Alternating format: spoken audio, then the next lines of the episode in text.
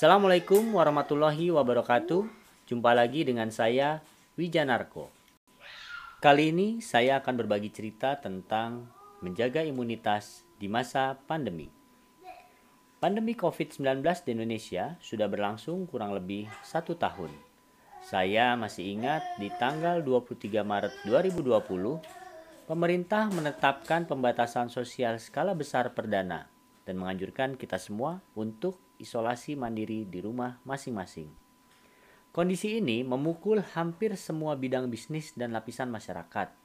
Dua kuartal, tingkat pertumbuhan ekonomi Indonesia bernilai negatif, sehingga sudah bisa dikategorikan mengalami krisis akibat COVID-19.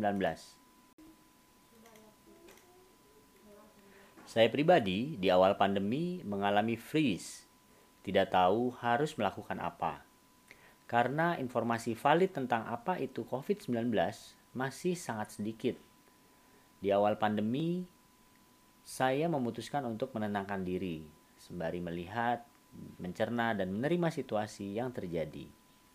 Banyak hal yang perlu disesuaikan dalam situasi pandemi ini, seperti cara belajar anak-anak, cara kita bekerja, cara kita berbelanja, dan cara kita bersosialisasi.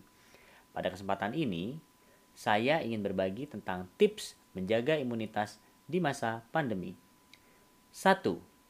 Jaga pikiran tetap positif dengan banyak bersyukur atas segala nikmat yang Tuhan berikan. 2. Makan makanan bergizi yang mengandung 4 sehat, 5 sempurna. 3. Jika terpaksa keluar rumah, laksanakan protokol 5M dengan seksama, yakni memakai masker, mencuci tangan, menjaga jarak, menjauhi kerumunan, serta mengurangi mobilitas. Situasi pandemi ini memang tidak mudah, tetapi saya sadar pandemi tidak hanya mengambil banyak dari kita, namun juga memberikan banyak kesempatan kepada kita untuk berubah ke arah yang lebih baik.